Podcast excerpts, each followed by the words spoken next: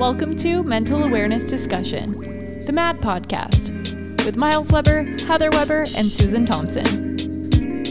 Hello, everybody. Welcome to another episode of the MAD Podcast, the mental awareness discussion, brought to you always by Broken Drift Productions and Banana Bros. Follow them at Broken Drift Productions on everything social and at AZ Banana Bros for all the fun family content. Uh, with me always are my lovely co hosts, my uh, wife and partner in podcasting, Heather Weber. Hello, dear. How are you? Oh, good. How are you? Doing good, thank you. And then also our friend and comedian from Canada, Susan Thompson. Susan, how are you doing today? Oh, oh, your audio. One second. Sometimes, oh, I got your back. How are you doing?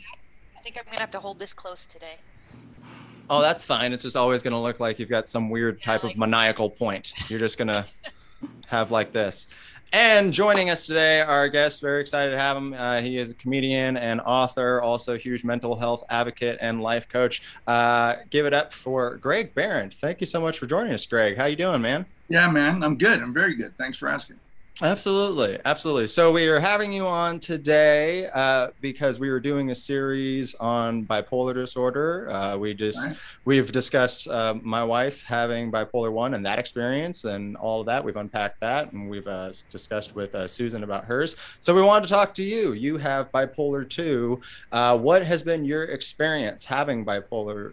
Uh, two. Were you when were you diagnosed? What was that like? And really, Uh, I was diagnosed like five years ago. Okay. I was diagnosed five years ago. Um, uh, after I detoxed from um, uh, from OxyContin, Mm. um, I was detoxing from OxyContin, and I was suicidal and uh, manic, and um, but never manic high. You know, like manic depressed, and then you know bipolar two is different because you know manic depression is hi- super high and super low, and bipolar two is depressed and more depressed, down and even more down. So I was, yeah, I was in a crazy place. My brain, I was, I was on the verge of insanity. I would say. Mm, okay. When when you got that diagnosis, how educated were you on bipolar disorder as a whole? Were you considerably educated No. or no nothing? Not at all. No, not at all. I had been diagnosed with uh, uh, depression uh, and um, uh, and and uh, um, OCD, Mm, uh, but uh, I'd never gotten a bipolar diagnosis. And when I did, I was sort of like, "Oh shit, this is big. You know, this is a big deal. Here come the big drugs." yeah. It's really what it was really what it was was here comes the big medication. For sure. Were you the one that kind of sought out your diagnosis, or did somebody kind of say, hey, this is what I'm noticing? Let's go in and. Uh, I sought out my diagnosis, but there were people around me that were like, "I'm not enjoying you. You know, I'm not enjoying you." And I was having all kinds of problems. I was, you know, I was manic, and I was writing letters to people, and I was paranoid and delusional, and I was like writing letters to my dad and writing letters to my uh, manager, accusing them of betraying me and uh, not having my back, and I was accusing my wife of, you know, not having my back, and you know, just like I really felt like the world was out to get me. Mm, I feel like that seems to be one of the most common for either bipolar 1 or bipolar 2 is paranoia really sets in heavy and just Super paranoia, and I was going down that path where I thought that the, the you know the internet was out to get me, and that you know, um, and uh, that you know Facebook was intentionally trying to to divide people, and you know, like I got really sort of into all that. I got really into sort of paranoia and conspiracy Mm. sort of thinking. I mean, you might not be wrong about the Facebook thing. That I don't think I was wrong. I was Yeah. no, no, no. I, I, I think to a degree, but I was really Yeah. feeling it. You know, Mm, I was okay. really seeing it. You know, you, you. The thing that's so interesting about manic behavior is that you think you're onto something. You really believe in what you believe. You know, and you think that you can see things other people can't see, and so you want to explain to them how they're fucking you over and and and what you know about them and what you know you know and all that kind of stuff, and they're like, "What the fuck's wrong with you?" oh, it's kind of like the narrative is a driving force of like a no, you don't understand. Like you're Yeah. always kind of carrying that energy. Totally, totally, always carrying the you don't understand energy. Yeah.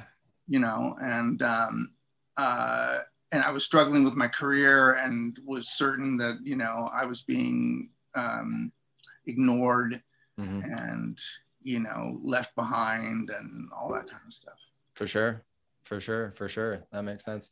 Did you find that once the the diagnosis was clear, how quickly were you then put on a medication right away? Was there a, a trial period? Because I know like our we went into a deep dive on our situation with my wife and I, where they it took about a year and a half of really sampling different cocktails to get the right cocktail and dosage for her. That was Uh, what was your experience like? that was the same. That was the same. Mm. Um, uh, there were a few things I tried that didn't work at all. Mm. Um, and then there were a few drugs that I couldn't get because they were too new or, you know, that my insurance wouldn't cover them Mm. or whatever. And then, and I can't even remember what I was on, but um, the one that worked for me is called Latuda. Mm. And that, that changed my whole, that changed the whole game. That, that changed the whole game. And that one is, is isn't that one a little bit newer right now too, or I guess like yes. a couple of years? Yeah. Yeah. Yeah, I can't even get that one here yet. No, You Really? can't. No, it's been recommended, and it's not one that I can get yet. So I'm playing the waiting game. Yeah, yeah, yeah, yeah. Well, oh, that's tough. Yeah, it made a big, it made a huge difference. It, it, it, it, it it's interesting, you know. Um, it curbed my creativity a little bit, you know, because it puts me in a situation where things are so, I'm so calm that I'm that I don't have the. Sometimes panic and fear drive creativity Mm. you know and- and they can really create you know i created when i was manic i created a lot of shit. I don't know if any of it was any good. But You took a a lot of shots though. yeah you know, yeah yeah. Yeah totally totally. And and without that mania i sort of find myself going no maybe i'll write something today. Maybe i won't. I don't know. I don't feel a lot. So i don't have those big feelings that i used to have that i would use to write. Mm. You know i'm really very very mellow and so it's sort of hard it's a hard place to write from. Um you know and it's a hard place to get competitive from. I just don't i just kind of don't care. For sure. I, I know that's well, I've talked to a, a fair amount of other comedians who have some type of condition where they a medication is recommended and they either don't stay on it or don't even take it at all. And that is the reason they cite usually, which is they're just like, I don't want it to affect my creativity. Because it is odd, isn't it, that there's something in the driving force of that little bit of fear, that little bit of panic. Like there's if you could bottle it and sell it as a shot to take before you need to get creative, you know, it's something it's strange to me that those things are so linked. yeah well it activates your brain and then your brain starts thinking about all the different things that are going right or wrong or uh, and then it, and, it, then it puts you in a position to write from that place uh, about injustices you're feeling that are happening to you that can be very funny or um, just your daily life and the struggles that you go through and you know uh, i don't have those struggles anymore but the thing that convinced me to stay on it was my family Mm. you know because i had i had ostracized my family to the point of like I, I had to move out for a while Wow. Wow. So and I was gonna ask that next was my was my next question was how was your was your family taken to the diagnosis and then the process after that because that trial of sampling this medication this medication and finding out what doesn't work for you that in and of itself is a process. Because i know i think you dear you took latuda did you for a little while and she did not like it. No, But I mean, no, no two are the same. But yeah, They aren't. Yeah, for sure. No two people are the same, and that's why you do the trials. But yeah, so your family and th- what was the process like with them and their coping with it, and what was it that they came around to that brought everything kind of back to a good place? Uh, they none of them wanted to be in the same room with me. Uh, you know, they I was just like a crazy energy, and my oldest daughter was just like, I don't want to have anything to do with you. Like you're just, you know, because I had screwed up her birthday and some other things, and uh, and uh, and that was really hard. That was super hard, and so I moved out for a while because I wanted to give them the space to feel comfortable in their own home. You Mhm. know, um, because I was, I think, abusive in some ways. Mhm. You know, and uh, I don't even think so. I, I know so. You know, not in a physical way, nothing nothing abusive like that, Yeah. but just my my behavior was abusive and my paranoia was abusive, and uh, and so I had to give them time to be without me, and then you know then we decided it would be okay for me to come back, but it still there was a uh, a trial period of you know still feeling like I needed to stay out of their way. Mhm. for sure. Well, I want to commend you for making that decision though, because I know like there was times in our stuff where I was like, ah, I should just go. I should just free him of this. This is too much for anybody. And then there's part of you that's like selfish and just like, but I really need somebody to be here with me. Um, so I, I commend you for making that decision and creating that space for you guys.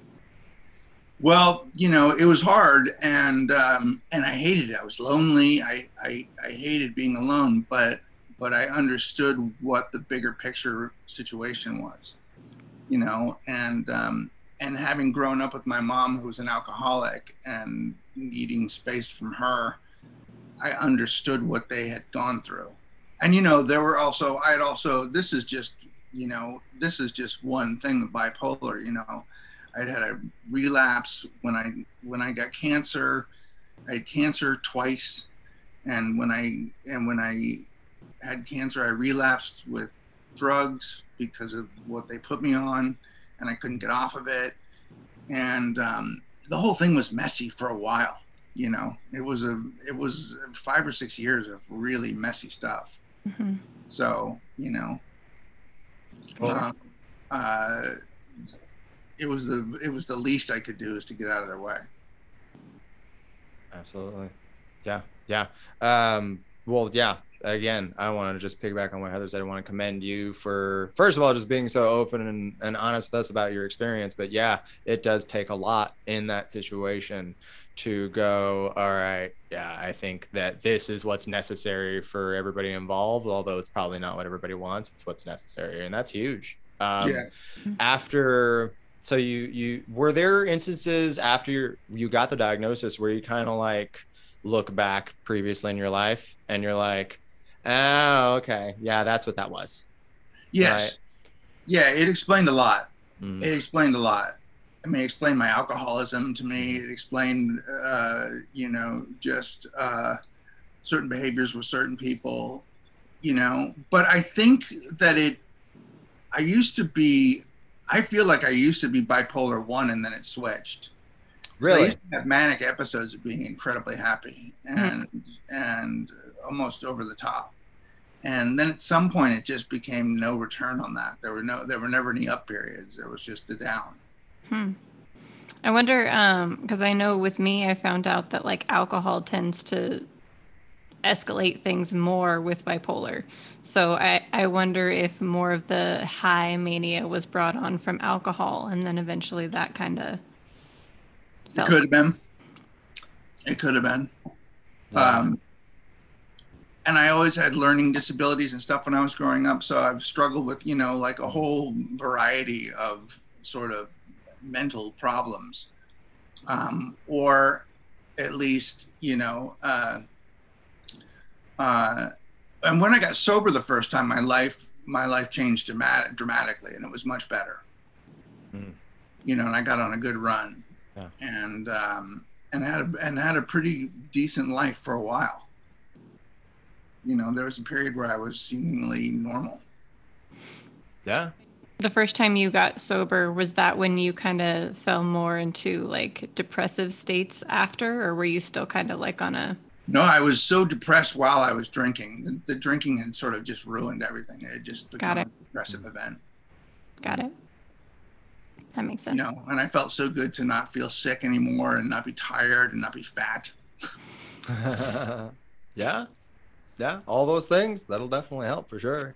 Yeah. Uh, I I do want to talk about because you're the because you had mentioned like the switch, the feelings, and I think that's where people.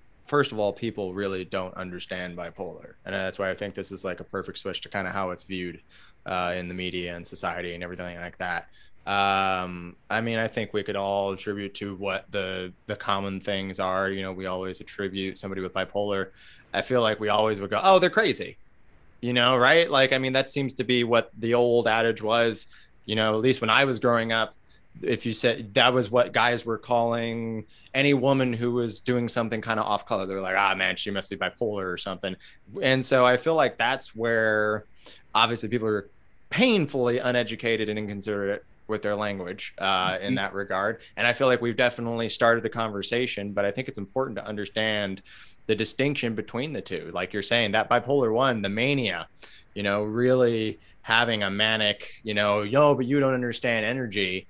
Uh, and then that bipolar two, having that depressive state. There is one place in the media where Heather and I have found that it seemed to be the best portrayal of bipolar 2 that we could find. And it's a show on Amazon called Modern Love.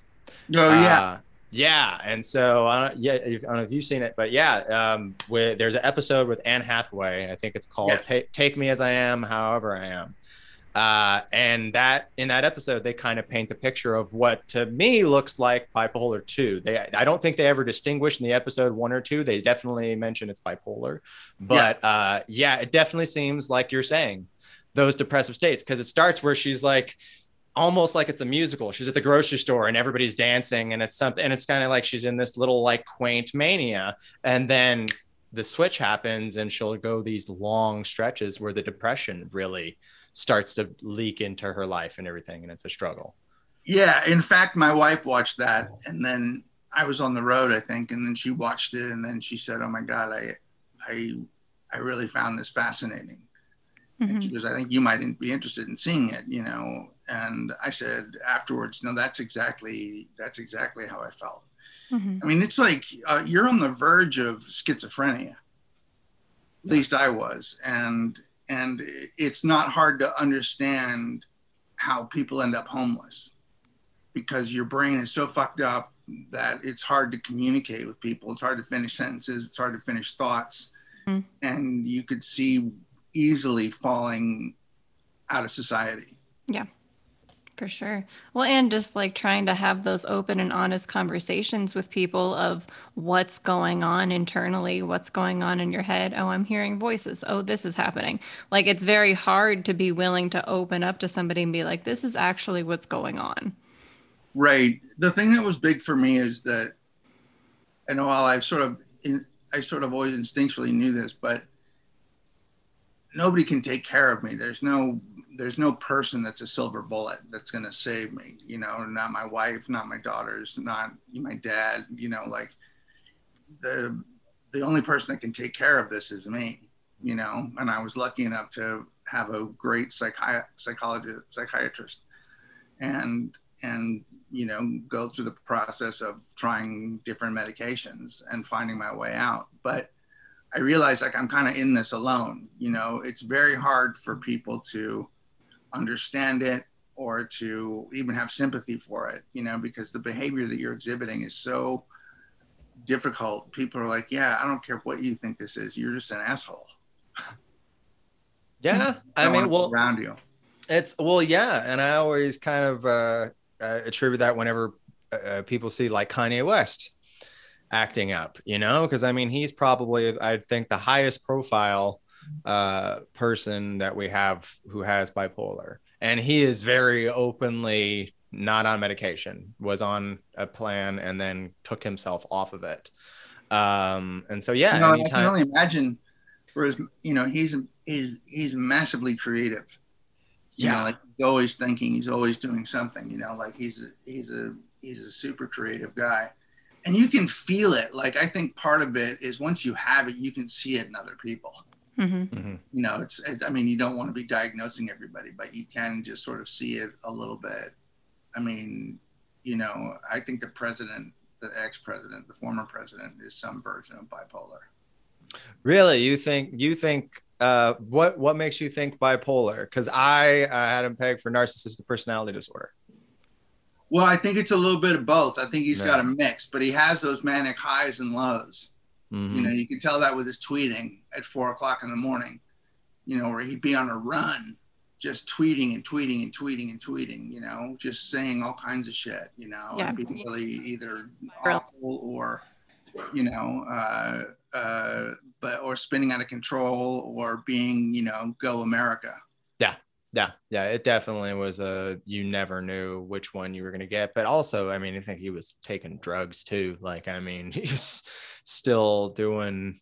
uh, They were finding like pills and yeah, he had a lot of like Sudafeds and stuff in his desk that he they were saying he had. So I mean, he was definitely on other. I was wanting to hear like the sniffling, right? All that Yeah. in between everything. So I mean, yeah, if if if it wasn't as much uh, a, a drug related type of of thing, then yeah, I can see where it definitely was some type of bipolar. Um, fascinating, fascinating. Yeah, I always pegged it for narcissistic personality disorder just because my father has that, and so I saw a lot of where I'm like, oh yeah, yeah, yeah, yeah. you you guys could be friends like this this this would like i don't think you agree politically really but i you would like you would enjoy sucking each other off in a lot of ways. Like it would be mutual there. Um i also know uh britney spears right? Britney spears uh, has bipolar as well. And so that's yeah, ano- that's another one where I think we're also kind of coming to a, a boiling point with that, where you know there was somebody having very public manic episodes and then manic depressive yeah. episodes as well. The paranoia, you know, like you're talking about the paranoia. I mean, the the infamous umbrella to the the car window with the shave head and everything. Yeah, she was going through it, and the the media in that sense definitely didn't help. But yeah, those are some things that uh, I'm all anytime there's erratic behavior out of. Uh, you know, like a Kanye or a Britney or something like that. I'm like, yeah, no, they they need help, man. Like, I mean, they're they're they're not okay. We shouldn't just be sitting here like criticizing or picking apart the thing that they've done. There's something behind what made them do the thing that they did. Yeah. That's that's the issue you need to be addressing. Yeah, Yeah, totally. well, entertainment feeds on that. We create, we make them into a story rather than trying to fix what's actually going on. Yeah. Right down. Most of the time, most people are they don't really care what's going on deep down. They just want a story, and that's the Mhm. sad part. These are Yeah. all people, and we're making money off these people and their illnesses. And hmm it's, Well, yeah, because fixing it isn't good for them, their story, and their. no, doesn't make money. Yeah. Yeah. And if money is the most important thing, which I mean it's not, but I mean unfortunately reflective of society where it is, you know. Uh, so yeah.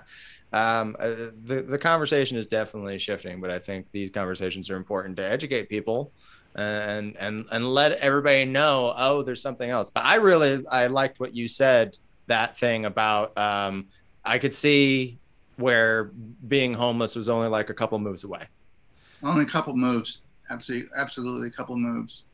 You know, uh, uh, uh, Maria Bamford obviously is famously, Yeah. famously bipolar, and and she went almost homeless. You know, if you see her special, she talks about that, about being down at the docks with a shopping cart. I mean, it's just not that far away. hmm it's she would talk about it a lot when she was here, and it would. It, she works Vancouver quite often and Toronto, because I believe she's Canadian, if I'm not mistaken. Um, it's it was hard to watch her go through that, but it did give some peace to finally to hear someone else going, "Oh, okay, it's not, it's not, uh, it doesn't make you a bad person." It it it was almost empowering to see her get out of that.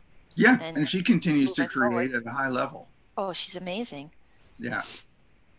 yeah she seems to have found uh, whatever the little spark is that's uh that's keeping her creativity uh pushing so but yeah it's it's it's it's always fascinating when you see people uh, at that level and then people at your level you know knowing all the things that you've done in your life by society's standpoint is you know successful uh, but to realize hey man everybody's got their own shit. And yeah, yeah, i was at a point where this thing that is very frowned upon in society wasn't that far away. And you can only imagine people who are homeless like in that state. Once you get there god how hard is it to get, elevate yourself out of that? Because we were so quick to see a homeless person dancing in the street or something without pants and be like well get your phone out this person's crazy someone yeah. go help this person like no like if if if we could like help this person get cleaned up and get them the help that they need we could probably they could be a functioning member of society and actually turn their life around but the fact yeah. that everybody is so uneducated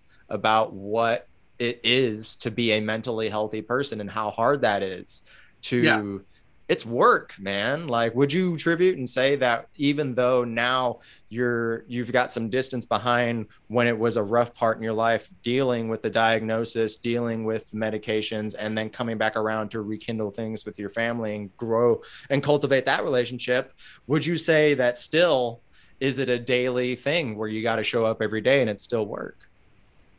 Yeah, I mean, I don't struggle. I don't struggle getting out of bed in the morning, and I don't. Um, and I don't get up in fights with people. I mean, I'm the most amenable I've ever been. You know, I don't know that I'm the most creative I've ever been, but um, but you know, I have a handful of pills I got to take every day. Mm-hmm. Do you uh, frequently see a therapist right now, or just a psychiatrist? Just a psychiatrist. I had a therapist for a while, but wasn't doing much for me. That's fair. Yeah. yeah, it's hard. We've talked about that before, where you have to find one that you click with and actually like have rapport with, and yeah, sort of understand why you're there. I mean, I was just literally just talking to this woman, and nothing was coming of it really, other than you know another person to share my story with. Yeah. Mm-hmm. No, that makes sense. Yeah. How often do you check in with your psychiatrist?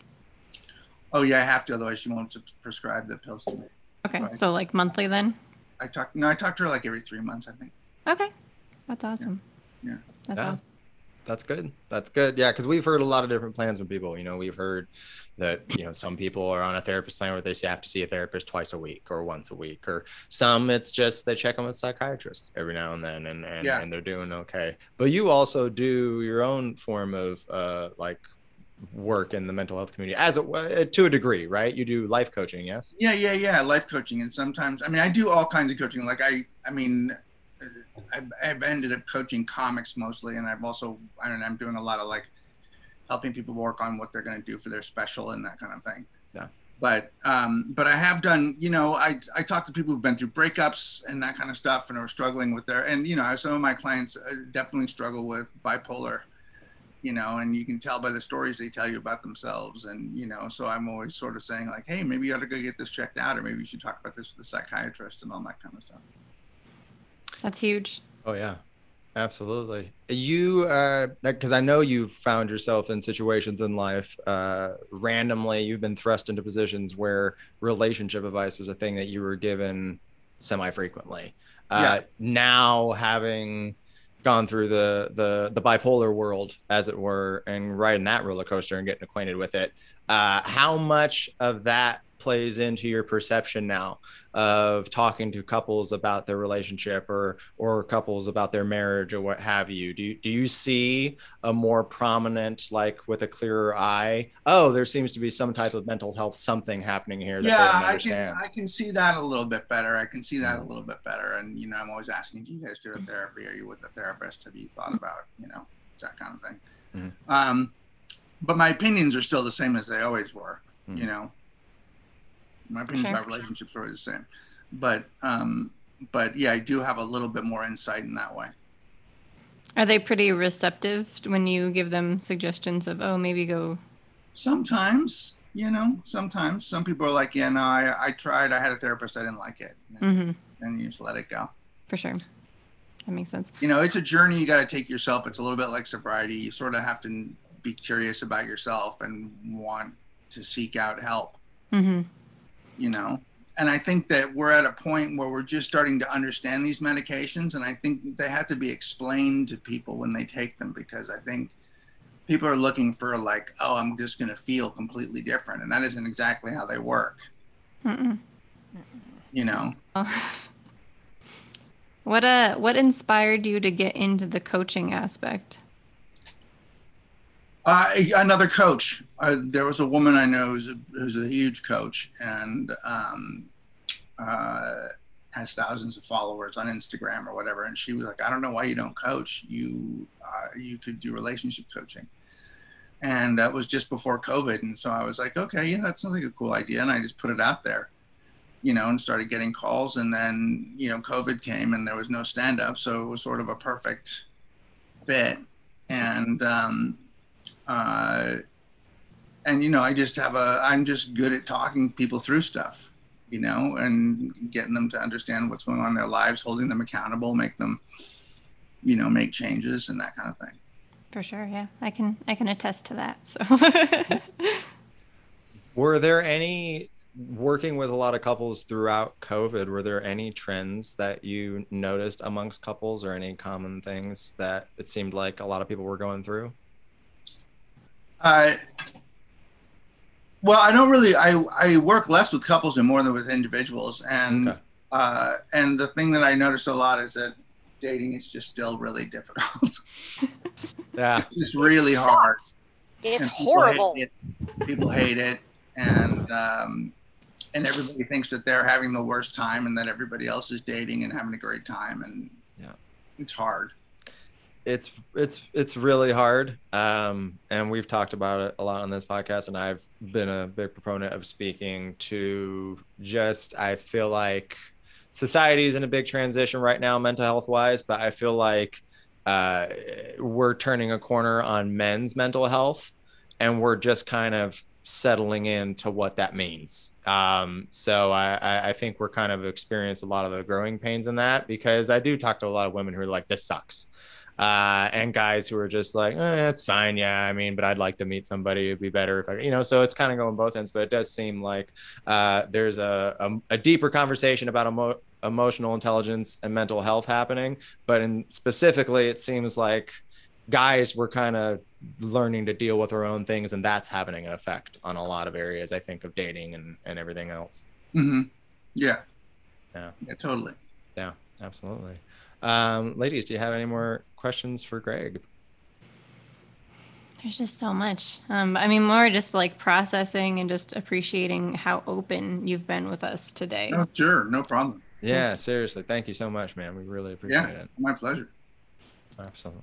What, uh, I guess, if you were to talk to somebody that's kind of going through that transitional phase right now, what's one piece of advice you would give somebody that maybe just got a diagnosis or is kind of leaning towards getting one, kind of going through that processing phase? I just would say, you know, just be be super patient. Just, I mean, it's hard. It's hard when your brain is going crazy to tell someone to be patient. But um, to be open to the drugs and understand that they take a while to take effect, and the effect is going to be very subtle, but then one day you'll realize, oh my God, I can, I, I don't want to wake up and kill myself. Like the first thing I, in the morning, you know, like, oh, oh my God, I'm not having those overpowering thoughts or, you know, and to, to be in dialogue with your doctor about what's happening with the drug. You know, I've had ones that worked and then all of a sudden they didn't, you know, I've had ones that worked, but there were weird side effects to it, you know, it took me a while to find my, to find my drug Mm-hmm. And to to expand on that, uh, because she asked what it is that you would tell somebody who was going through that transitional phase. What would you tell uh, a spouse or loved one of somebody who is going through that uh, transitional phase? As someone who went through it yourself, what would you say is the thing that you needed in that time, or what would be helpful to you from somebody on the outside looking in that's close to you? I mean, the thing that was the most constructive for me was them setting a boundary mm. and saying, we can't take it anymore. Sorry. You know, as much as we love you and we, as much as we even understand what you're going through, we've had a bad time. mm-hmm. And, and we have a hard time, you know, they have, uh, uh, you know, post traumatic stress syndrome for being around you every time you come into a room, they're afraid you're going to pounce in some way or not another. So it was instructive for me to hear all that. You hmm. know, I had I wanted to, I wanted to know what my effect had been and what I'd done. For Yeah. sure. Yeah, that's huge. I mean, just in general, I feel like in life, boundaries are, you know, a great thing to have, but especially in that, you know, because it's best for both, you know, parties, I guess, to set their boundaries of just, well, this is what I need from you and this is what I need from you. And, um, you know, daily that might change and you just might be moving things and adjusting on the fly. So that's great just to have that open communication with you. Yeah, yeah, totally. Absolutely. Absolutely. Well, uh, I think that that's all we have for today, right? Yeah. Susan? Yeah. Well, Greg, like I said, we appreciate your uh, being so open and honest about your experience. Uh, Yeah. You know, it's it's never easy to talk about those things, and we really do appreciate it. We know it's going to be helpful to a lot of people who hear this. Uh, before we go, why don't you let people know where they can find you if they want to seek you out for any? Well, yeah, I'm it's Greggers at um, uh, it's Greggers at Instagram, I T S G R E G G E R S, and uh, and I have a podcast called Don't Take Bullshit from Fuckers, and it's on uh, iTunes and Spotify and all those places. So uh, check me out there. Such a strong name for a podcast. Thank you. Thank you. Oh yeah, it's true. It's true. You shouldn't take any shit from fuckers. Don't take any bullshit from fuckers. Yeah, you can't. So, uh, so perfect. So definitely make sure you go follow him on that. Check out his podcast, hundred percent. You could always find me at Miles Weber Joker and all the things. Dear, where can they find you? At Bodies by Heather, bodies underscore by underscore Heather. And then Susan, where can they find you? Uh, you can find me on Instagram, Susan Thompson Haha, or you can find my website, uh, susanthompson.net.